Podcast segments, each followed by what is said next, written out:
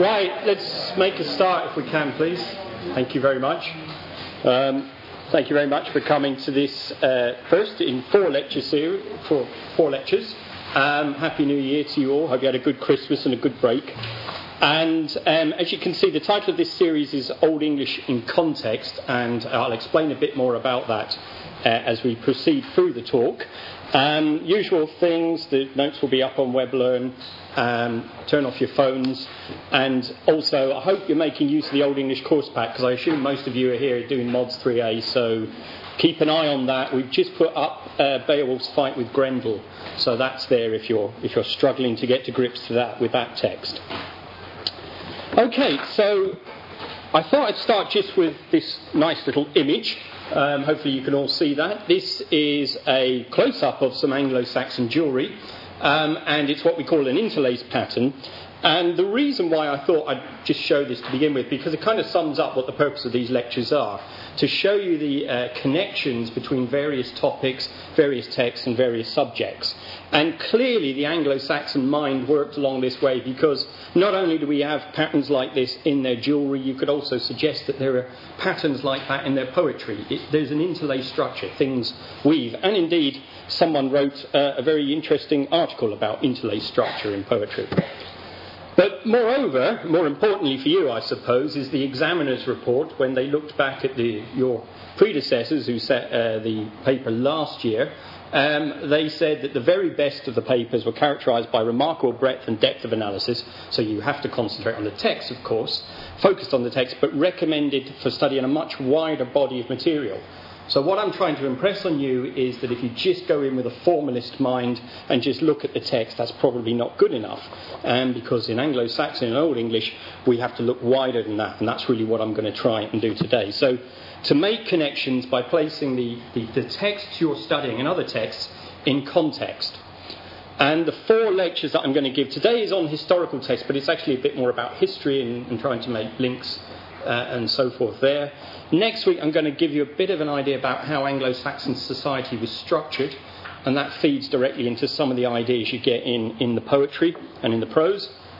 I'll then talk a bit about religion, science, and magic in the third lecture because that's very important and it's, it's one of the key principles, I suppose, in studying Old, Old English literature. You've got to recognise that this was a clash of cultures, this period. And then finally, we'll have a look at Old English manuscripts. So very much a new historicist approach to literature. There's, there's absolutely no getting away from that. And I don't apologise for that because if you read any books on Old English literature, you'll find everyone does that as well. So, in this particular lecture, I'm going to have a look at some main, some of the historical sources, but I want to make some major points about applying history to literature um, and vice versa. Uh, I'll take you a, again another trot through um, the history of Anglo-Saxon England because it's kind of appropriate, but I'll try and point to texts which you might have read or might be reading which are appropriate, and then show how this can affect your analysis of literature. And Howell's quote there, I think, is again just reinforces what I've just said. All works on language and literature are historical. If you pick up any book and start to read it, they'll start talking about centuries, they'll start talking about political movements and religious movements, and you will have to do the same. Okay, some important points to make. This is a fairly obvious one, but when we're talking about the Anglo Saxon period, it is a long period. It is 600 years. Okay, so people sweepingly make comments about the Anglo Saxons, and I've seen this in numerous reviews of the Beowulf film. The Anglo Saxons did this. Well, when are we talking about? Which Anglo Saxons? 600 years, it's a long time. I'll quote you from uh, an unpublished lecture by um, Professor Tolkien who obviously taught Anglo Saxon here at Oxford. And these are in some of his unpublished notes. You can, if you like, speak of an Anglo Saxon period in history before 1066, but it's not a very useful label. You might as well label all the jars in the top shelf of your store cupboard as preserve and all the rest jam. In actual fact, there was no such thing as a single uniform Anglo Saxon period, just a time when all men wore funny trousers with cross straps and ate too much pork and drank too much beer a time whose chief events were the burning of some cakes by Alfred and the wetting of Canute's feet. That is a legendary time that never happened or existed and is not nearly as interesting as the real thing.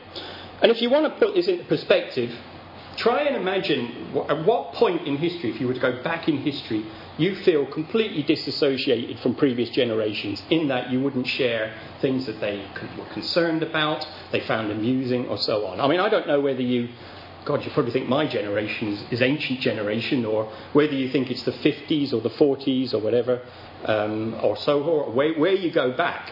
But try and imagine what um, similarities you would have with the people who lived under Henry IV because that's what we're saying. The people of the Norman conquest were exactly the same as the people who came over in the Anglo Saxon migrationary period. It's nonsense. A lot happened in that intervening period. For a start, England as a country was formed. It wasn't there at the beginning, it was there by the end. The English language was formed in a sense and it became an identified purpose. And I've just finished uh, uh, reading a book in which one historian, who, I, who actually you, you would value his opinion of, um, said that some of the most important developments in the administration of England, in technology to do with obviously farming, happened at the end of the Anglo Saxon period. And it was without precedent until the Industrial Revolution. And you may say, well, that's nonsense. Of course, so much happened in the Renaissance and so on and, and so forth. But I think he's got a point. You know, the administrative process of the Anglo Saxon setup, that 10th, 11th century, was still around up to about the early 1970s in some part. So it's a bloody long time. I'll stress that. I'll even write it in red. It's a bloody, bloody long time, and it's a long period that we're dealing with. Okay, now let's have a look at these. I don't know if you can see that, or maybe I'll dim the lights, so I usually forget which um, light I'm meant to turn off. Okay, completely nothing to do with the Anglo-Saxon period. But let's just let's try that again. Okay, you may have seen these clips, these may have been shown to you when you were doing GCSE history or something like that. Two famous clips from uh, a 1916 film which purport to show British soldiers attacking a German position in the Battle of the Somme. Now, what's wrong with those clips? Sorry? Yes, there's a photographer in no man's land. So, what does that mean?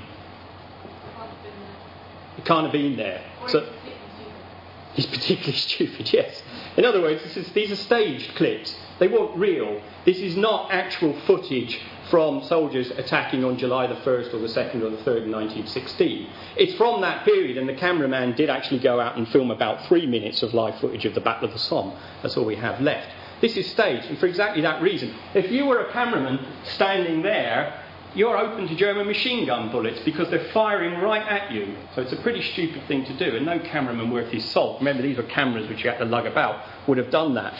The other uh, clue, which isn't in this clip, is on that first one when they go over the uh, very shallow trench. Uh, one of them falls back and dies rather dramatically, and then a couple of seconds later starts waving at the camera and smiling, hello, mom. So it's a kind of giveaway.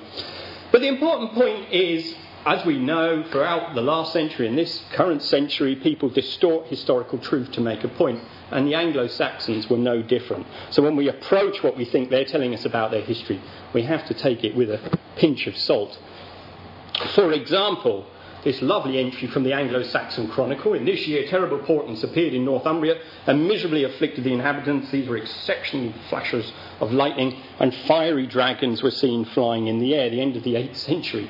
Did they actually believe what they were seeing when they saw maybe shooting stars or dragons? Or is this just a rhetorical device to create effect, to say, look, there's all these portents, it's tying in with the Vikings attacking us, you know, it's a bad time, and this is just a throwaway remark about dragons. You could argue they did believe in dragons. Dragons in the Beowulf poem, quite happily it's in there. They listened to it, they liked it. The dragon is killed, the dragon is hid away, so they can then understand why you didn't find dragon carcasses around. But anyway. So, historical documents are written for a reason, they're distorted as well, and historical fact is open to discussion. And what their perception of fact is perhaps very, very different from ours. And we'll come on to this when we talk about religion, because it's very easy to dismiss some of their beliefs just offhand and say, well, they can't possibly believe that. But they believe you me, they did believe it, and they believed it as factual as much as they knew how far it was to the next village. Right, finally, a bit more, something which is quite important for us as, as literary people.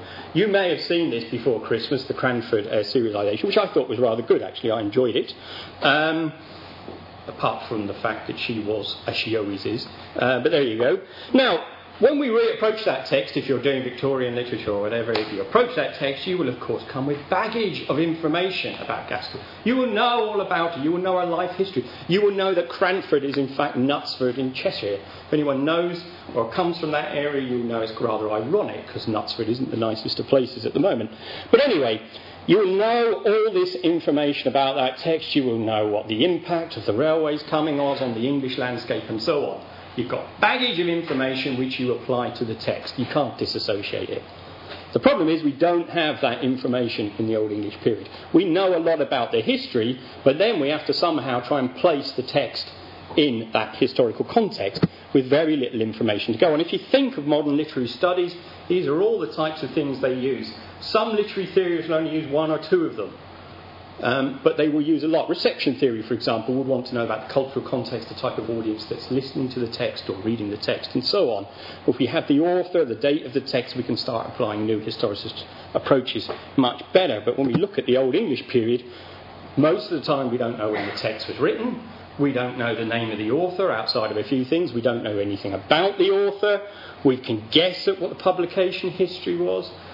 Where do we place it in the 600 years of Anglo Saxon history? Very, very difficult. And you may think, well, that's, well, it's a nonsense subject. That's why so many people run away from it screaming. But I actually think this makes it an extremely interesting subject because it challenges the accepted wisdom of literary theorists. And we have to take on literary theory and say, well, no, what about if you've got an anonymous text which you don't know how to date and you're trying to sort of place that in an oral culture that developed? That's why they get all annoyed with us medievalists, but there you go. So in Old English, the things we are looking for is the date the text is set, the date the text was composed, the author of the text, and the date the text was written down.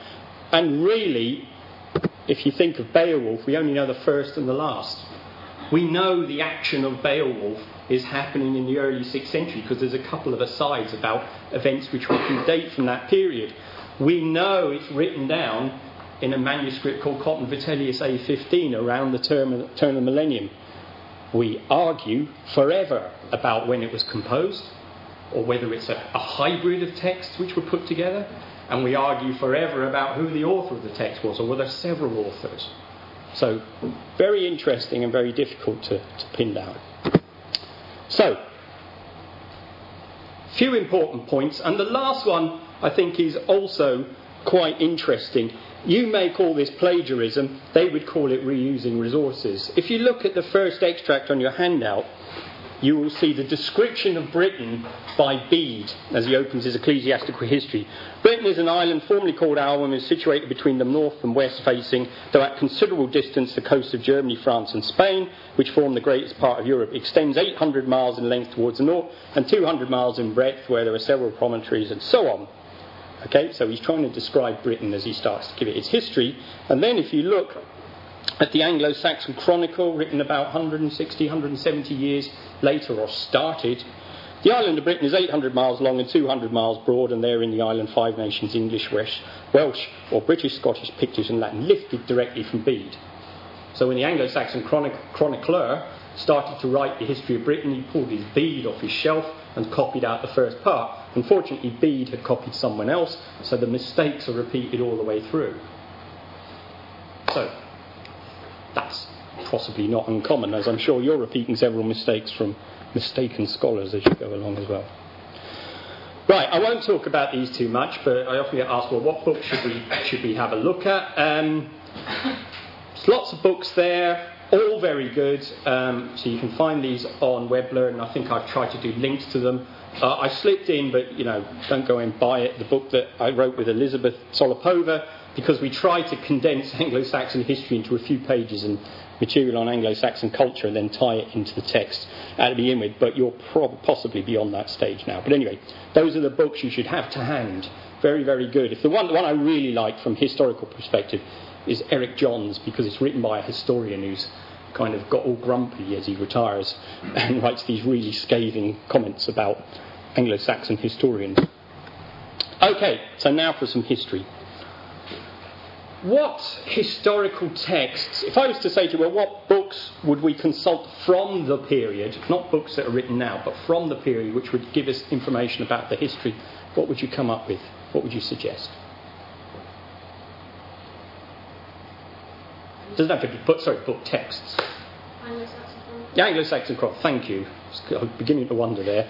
Uh, yes, the Anglo-Saxon Chronicle is kind of right, rather useful because it, it gives you an entry for every year of the Anglo-Saxon period. We talked about that a bit later on. So, yes. Anything else? Yes. Laws. Okay, law codes because successive kings issued law codes, and that will give you an indication of how society changed. Bede. Bede, excellent. Bede's ecclesiastical history gives us that early history of the Anglo-Saxon England, and particularly good on the 7th century and early 8th. Liber Eliensis. The Liber Eliensis, okay, so that's a later book about the Book of Ely, where so we would use books like that, which give us information about the history of mo- monasteries and churches and so on. Cool. Usually get one of these. All right, well, these are, these are the ones you'll come across again and again and again. Um, and I've listed things like other things that you might annals, law codes, charters, wills, writs, literary texts. Literary texts, Battle of Maldon, kind of gives us a bit of an insight to what happened in the battle. Um, the Eros- or does it? Um, there's the Orosius, which gives us classical history earlier, just before Anglo-Saxon, but they were interested. But these are books which come up again and again, or texts which you will hear reference to. Um, Tacitus, I'll talk about him in a second. Um, there's Bede. These are other books. You can see the dates, which may have been written from different perspectives, but they give us an insight into what was happening. We piece these all together. And even, I would put in the Bayeux Tapestry, because that is a historical document we would consult. And then, of course, you get the post conquest writers, um, which give us kinds of information about all kinds of things. Now, when you get with these guys here, remember, um, you know, the victors write history, so you have to take some of the things they're saying with a pinch of salt, particularly about some of the Anglo Saxon kings and practices. But anyway, these are a lot of books which you will see referenced, and they all provide us with glimpses or um, little insights into it. Does, any, but anyone know who Gildas is or was? Yes, I think he was a Russian monk.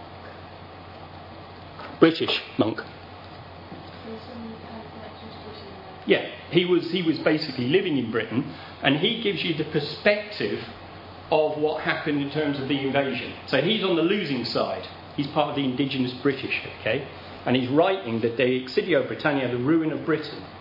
And he writes his text very much saying, look, our morals have gone to pieces, everything we've done is really, really bad and awful, and that's why these horrible, savage Anglo Saxons are coming and beating the hell out of us. And unless we mend our ways, we're going to lose, as he predicted accurately.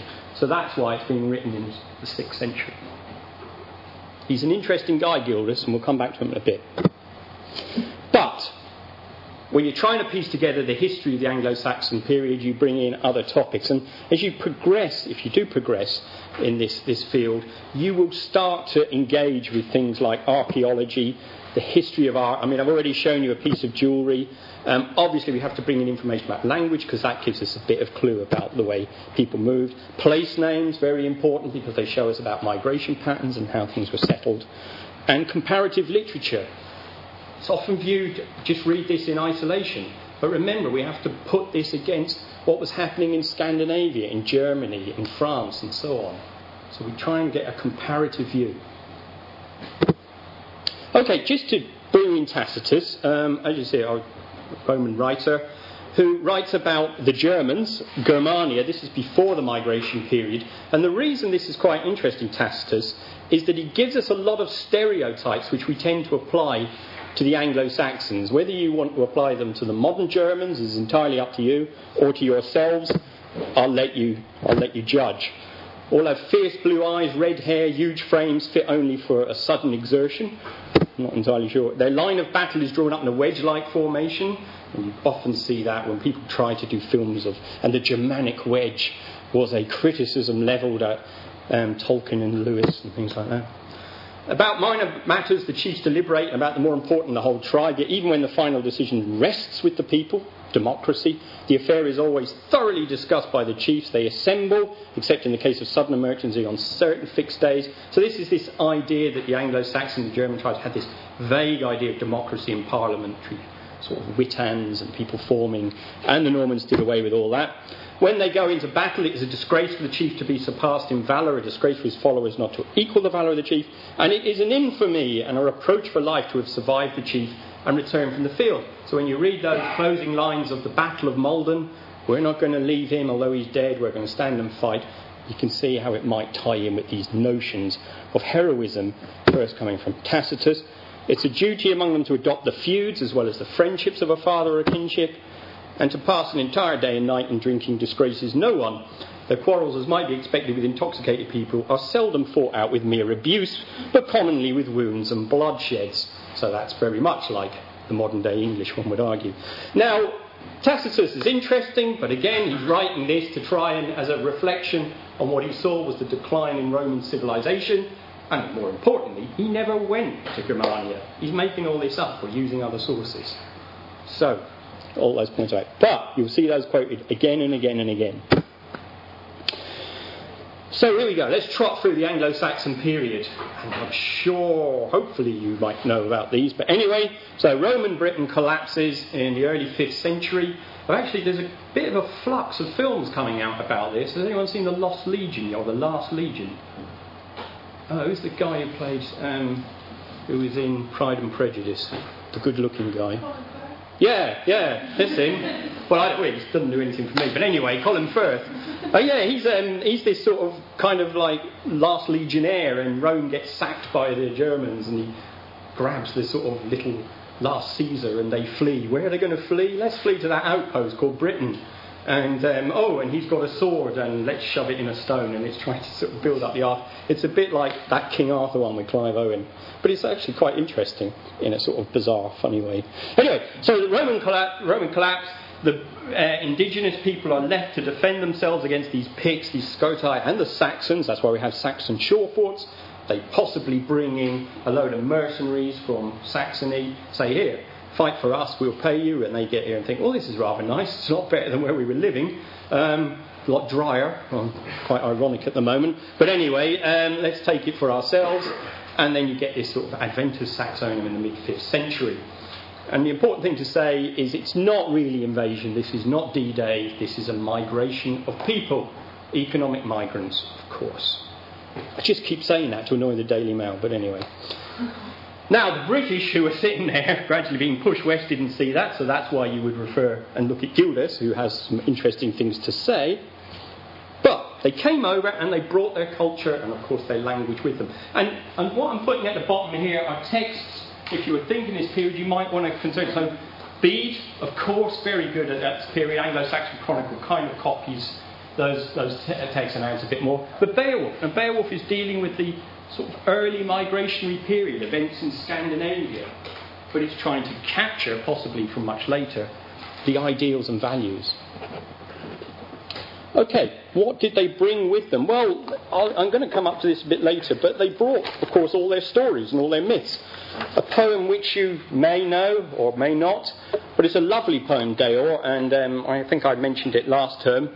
Wayland tasted misery among snakes. The stout hearted hero endured troubles, had sorrow and longing as his companions, cruelty cold as winter. He often found woe. Once Nithhad laid restraints on him, supple sinew bonds on the better man.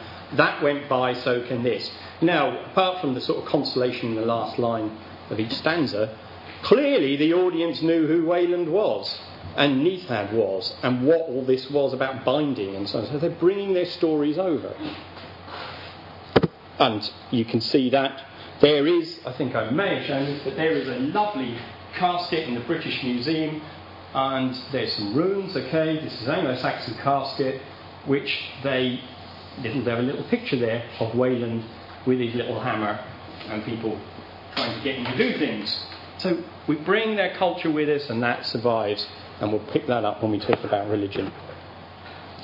Okay, so from tribes to kingdoms, if we accept they were mainly a tribal nations, a series of nations before they came over, and when they came over, they started to conquer each other, merge through marriages, and form what you might want to call kingdoms. And the early period, well over 30 kingdoms. So, this might be interesting if you kind of try and relate it to where you live, but think of an east west push, okay?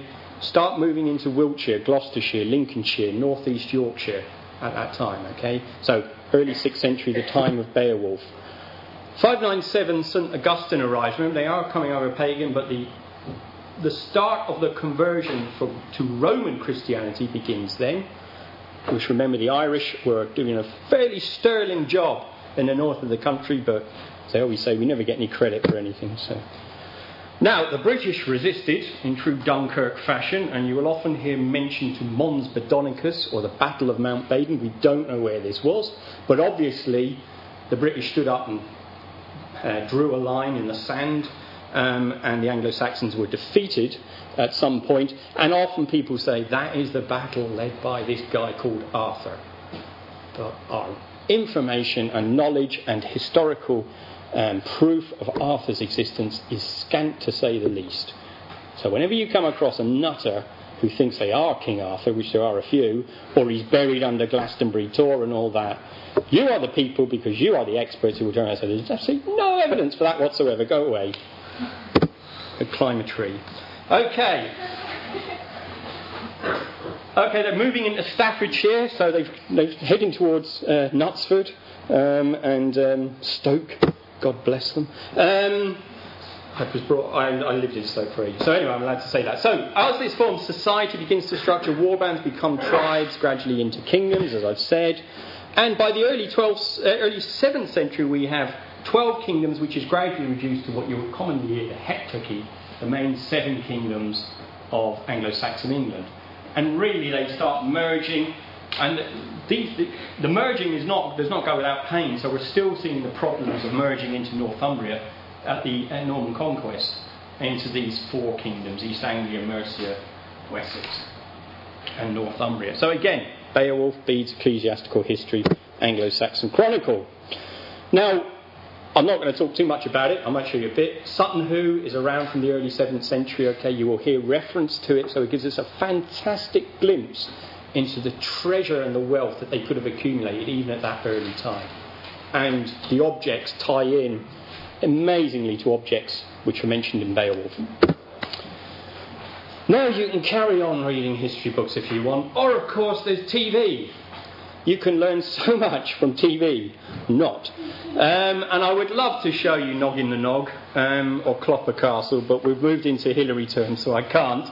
Um, so what I'm going to show you, just out of sheer laugh, because we're halfway through the lecture, is a, um, a bit of something called the, ignore what that purple thing's doing, something I found called the Lost Centuries. Now I thought I'd show this because I, when I found it, I thought it was a spoof. I thought it was one of these comedy shows. Let's make a history program in the style of the 60s, but it isn't. It's genuine. Um, and it shows you just how you can try and cover great periods of history with clearly about tenpence um, in your budget. And the dialogue is something to behold. Very good. Okay, so go away and find it, but I just thought it's fun. Okay, Anglo Saxon on the brink. Things go downhill, of course, the Anglo Saxon period. Now, think again kingdoms, Mercian dominance. Um, in the 7th century, this is where you get reference to the Offa, Offa of Offa's Dyke, okay? And then, of course, the Vikings come, they lead to considerable destruction. And I throw a question out to you. Does destruction, because they were witnessing so much destruction, is that why they were, had a fixation on this idea of transience, that worldly goods pass? So when you're talking about your elegies, you might say, well, they were surrounded by destruction. They'd seen the Roman Empire fall. So again, you might want to bring in B, the Anglo-Saxon Chronicle. Also have a look at Anglo-Latin writers, people from the period who were writing in Latin, uh, and the Old English elegies. So the Viking invasions were uh, considerable. It's just consider the arrows, so it wasn't just England that got it, everywhere got it, and that doesn't show you Eastern Europe, of course. And as you probably know, towards the 9th century, everything bar Wessex is surviving, and Wessex only survives because of King Alfred, who leads the fight back against the Vikings.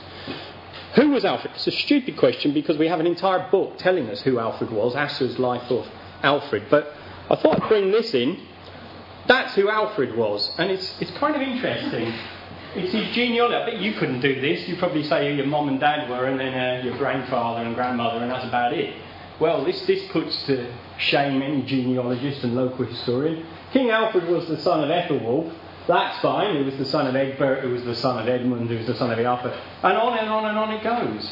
Look, he, he traces his line back to many, many people. And then it starts getting interesting. Who was the son of Woden, as in the god? Who was the son of Frithwold? Who was the son of Fredeff? Who was the son of Frithwulf? Who was the son of Finn of Godwulf? Who was the son of Yeat? Is that one of the Yeats that find a way into Beowulf? Yeat was the son of Takwa, the son of Beor. Possibly this bear myth that Beowulf is. Sheldy, he's there. Heremod, he appears. And then you can go back. He was the son of Noah, who was the son of Lamech, who was the son of Methuselah. Enos, who was the son of Seth, who was the son of Adam. And this was important, obviously, to Alfred. And I think it's a general point. It was important to the Anglo Saxons. They were constantly trying to find their place in history. Where did they fit? And genealogies, you will see time and time again, it was very, very important to people. You will often see people introducing the poetry, so and so, son of so and so, because they want to establish their credentials. Thank you. Okay, now Alfred, of course, writes a lot of texts, and um, one of them which you, you might look at is his preface to the Pastoral Care. In this, he takes a snapshot of what's happening in England when he takes to the throne. Um, and as you can see this, I'll put the Old English up. So utterly it was falling away in the English people that very few were on this side of the Humber who their divine services might know, understand in English, or even one letter from Latin to English translate. Okay? Now, historical document. It gives us a picture of what a king thinks was happening in his kingdom and what he had to remedy. From your purposes, you would be making comments like that, but you would also be making comments on the language. And if this doesn't mean much to you, ask your tutor. Anyway, that's about the language that's used in the Old English. You would possibly comment on the style in the Old English, but you would bring all this in with your knowledge of history. So he mentions Angelcynne and English. This is important because he's trying to establish an idea of a nation at a time when it was very much in doubt. And it fits in, kind of, with Leaf is Lana, life is on loan, everything's transient. Everything went. He was picking up the ruin tradition, De Excidio, which of course Gildas taught. So, you know, a little text, which is important when you start placing in its historical context. Lots of things happen because of Alfred. English becomes the dominant language of the court and clergy, so that's why many, many documents are written in English from that period onward. In terms of history, of course, he leads the reconquest of England. The Vikings are subsumed or pushed back. So by the time you get to his grandson, Athelstan, who wins the Battle of Brunanburh, 937, all of England, the Scots, possibly the Irish as well, have bowed down to Anglo Saxon rule. So I'm really trotting through history quite quickly. In the mid 10th century, so we're talking about 50, 60 years after Alfred, and there is a relative time of peace when Edgar the Peaceful reigns. And what's important about this is when there's peace, you have a chance to take stock, you have a chance to do something. And what we find here is a very important movement called the Benedictine Revival, when the Benedictines, the monks, which was the only monastic order in England at the time, really establish themselves and start promoting and building monasteries. And we see a massive flourishing of art and literature from that period. And this is where we would slot in writers like Ælfric and Wulfstan. But it explains some interesting things. A couple of pictures there. So here I'm bringing in art from the Anglo Saxon period. Okay, as you can see, a king, Wu, King Edgar that is, looking up to Jesus, angels supporting him, kind of egg shaped type thing. Anyway, two people there. Similar image, four angels, Jesus there. Not quite the same person, but similar hands out, a few people looking on. Okay? Similar images. Very, very similar images. That one was drawn in Winchester in the 10th century. This one was drawn in the Sinai Peninsula in the 5th century. Now, how did that influence that? Well, in the middle part, if you think chronologically and almost geographically, we have the Carolingian Empire. And the Carolingians model their art and their ideas on Byzantine art, this area here. When the Benedictines turned to start trying to reform learning and launch it again, they looked to the great empire of the recent past, which was the Carolingians. So they start picking up Carolingian practices in all kinds of things building, architecture, literature, teaching, and art. So, although we call this Winchester School art, it's influenced by the Carolingians centuries before and goes way back to Byzantine art. So, you remember that image at the beginning? Links, things linking? Nothing is in isolation. Okay, it does all go bad, as we know. I'm sure you're sick of the Anglo Saxon Chronicle. Here in this year, someone becomes consecrated and then something gets completely destroyed. Um, pretty much that is the Anglo Saxon Chronicle from this time. There it is in Old English. Again, if you were asked to comment on this, you would say, well, it's interesting that they're picking out um, what they're picking out that you know it's it's important that a bishop is consecrated as it's important that an entire town and its population is destroyed. Well, anyway, there you are. How they use the language, style, etc., etc. Um, and the only reason this only sticks in my mind, this one, because um, of Tenetland, I was teaching it once to some adult learners, which is Thanet, and I said, oh, and that's, uh, as it says, it says, um, Thanet was ravaged, and one of the people said, That's an interesting coincidence because my mother was ravaged in Thanet. And um, that's at that point when the class goes silent, and you go, Right, okay, let's move on. Uh, anyway, so the Anglo Saxon Chronicle, there is uh, some reading, some text for you if you have to go and look at it.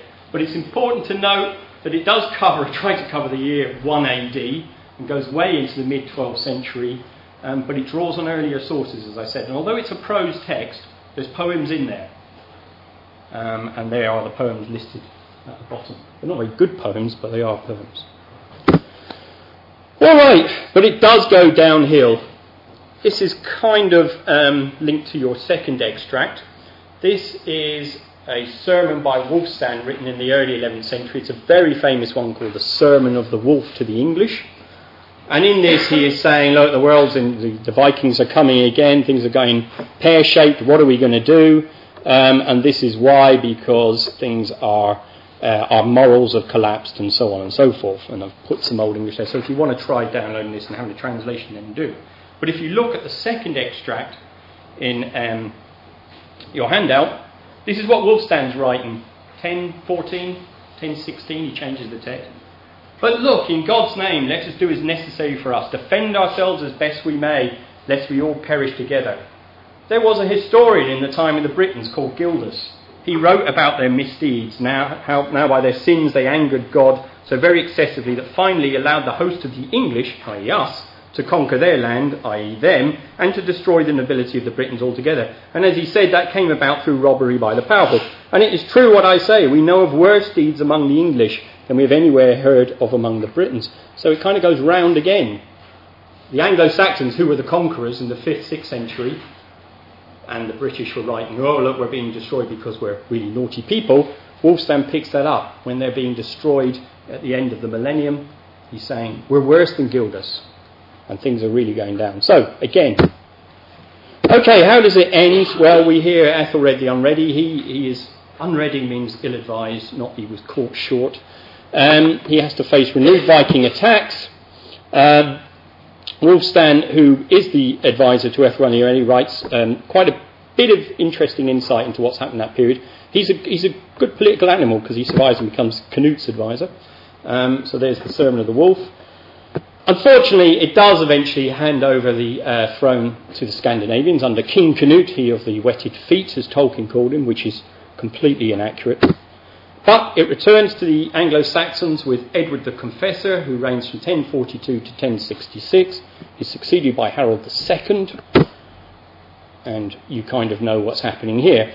And standard image Harold getting one in the eye. If it is indeed Harold, or is that Harold, or are they both Harold anyway? But I thought I'd bring this in because, you know, even, you know, that bit, the quote from the Anglo Saxon Chronicle fiery dragons in the sky? Well, there's Halley's Comet and there they all are going, look at that. That's bad. Something bad's going to happen. And indeed they were right, because they were conquered. So, Halley's Comet, as an omen of doom and despondency above Harold being crowned. So, even this form of literature is telling us interesting things and tying in with of things. So, we can look at history that way, or we can look at history backwards, which is kind of fun in a way, because it just shows you there clearly is a God and he's got a sick sense of humour. Um, so, we know they were defeated by the Norman conquest. Well, why did the Normans come? Because William the Conqueror felt that Edward the Confessor had said, Yeah, you can have the throne. Now, Edward isn't just randomly picking people out of Europe, mainland Europe and going, Who shall I give my throne to? Why did he decide to give it to William? Because Edward, when Canute was on the throne, was exiled to Normandy. So he basically was a Norman, a Norman Quisling, as he's been occasionally called. Why would he have gone to Normandy? Because his mum was Norman because his dad, Ethelred the Unready, married Emma of Normandy. Why did Ethelred marry Emma of Normandy? Because the Vikings were invading England from Norman ports, so he thought this would be a really good idea. Let's ally myself with Normandy, then they won't hand their ports over to them. Why was Ethelred up, up the Swanee? Because, first of all, the Vikings that attack in the end of the 10th century, early 11th century, are far better much more macho, but well prepared, they're really disciplined people than what happened 100 years earlier. And also because most of his noblemen vacillate, turn coat at uh, key times, as you'll read in the Chronicle. Why did the noblemen turn coat? Because Edgar, in the peaceful time, thought, hey, let's give all the land to the monks, because there's the Benedictine revival. So all the noblemen are going, well, that's great. Our king's giving away less. Let's side with these Vikings. They're much better. They give us loads of stuff. And why were the Vikings much better? Because Alfred whipped their flabby asses in the end of the 9th century and sent them running and built this series of defences throughout England so the Vikings who decide to launch the renewed attacks in the uh, 12th, uh, sorry, in the, in the next century come much better prepared, much more disciplined. So the Norman conquest is Alfred the Great's fault, if you work history backwards. By the way, the Vikings were still raiding England in the 13th century. Not many people know that. So, all told, I've gone in a lot of history and I've tried to tie it together, but it's important, okay? Because here's some things which you might be looking at now. I don't know, in, in preparation. You've possibly been looking at the elegies, the Wanderer's Secret, blah, blah, blah. Okay, why are they Christian in sentiment? Well, they are. It ends with a very, very Christian message. You know, when were they written? Would it have been written? Could have been written around the end of the 10th century. Ethelred the Unready, you're looking around, things are destroyed could be written much earlier. You're looking at the collapse of the Romans. Could be written in the 8th century when the Vikings are coming. But when you have all this evidence in your head, or the rough dates, you can start applying literature in its conquest. Why was there a flourishing of prose in the late West Saxon end of the 9th century? Well, because of the Benedictine revival, which originated in Wessex, in Winchester. So then they start taking their language, etc., forward. Um, sorry, late West Saxon in the 9th century was Alfred, the, the Benedictine prose the next one in the 10th century. And when might, sorry, absolute classic question, one of the ideas we try and date Beowulf, when might it have been well received? If you think of that massive sweep in history I've just given you, when would you really have wanted to sit down and listen to some really stirring tales about people from Scandinavia? Possibly not when they've just killed your aunt, or they're about to burn your shed, or you've had to leg it from them. Maybe? Maybe you might want to listen to something wondrous about Scandinavia when Canute's on the throne, because he's a Scandinavian king. Or maybe you listen to it before the Vikings come, because it gives you that glimpse of where you came from and your ancestors. Or maybe someone's just having a laugh, or is trying to make some sort of, okay, they are kind of linked to the Vikings, but we don't view them like that. But look at the heroism in Beowulf and Christian ideas which we can explore. That's how you start to play this game. You have to start bringing these things in. And you, obviously, if you're writing a essay on Beowulf in the exam, or if your tutor would start bringing in these ideas about dating, you would start bringing in Sutton Hoo, you would start bringing all kinds of things. History in a nutshell, da da da da. There you are. They lose. Um, and there's my important points, which I made. It's a long time ago, and it was more importantly a long period. Historical fact is very much open to discussion, what they say. Um, they write for a purpose, pick up everything. There's always a purpose. Even in the poetry, there's a purpose behind what they're trying to say. Why? What is the message? Um, our historical knowledge is limited, um, particularly about the texts and the writers, etc. So when we approach theory, and you are told you have to approach theory, well, you've got some questions to ask of theories because they assume basic knowledge on a lot of things.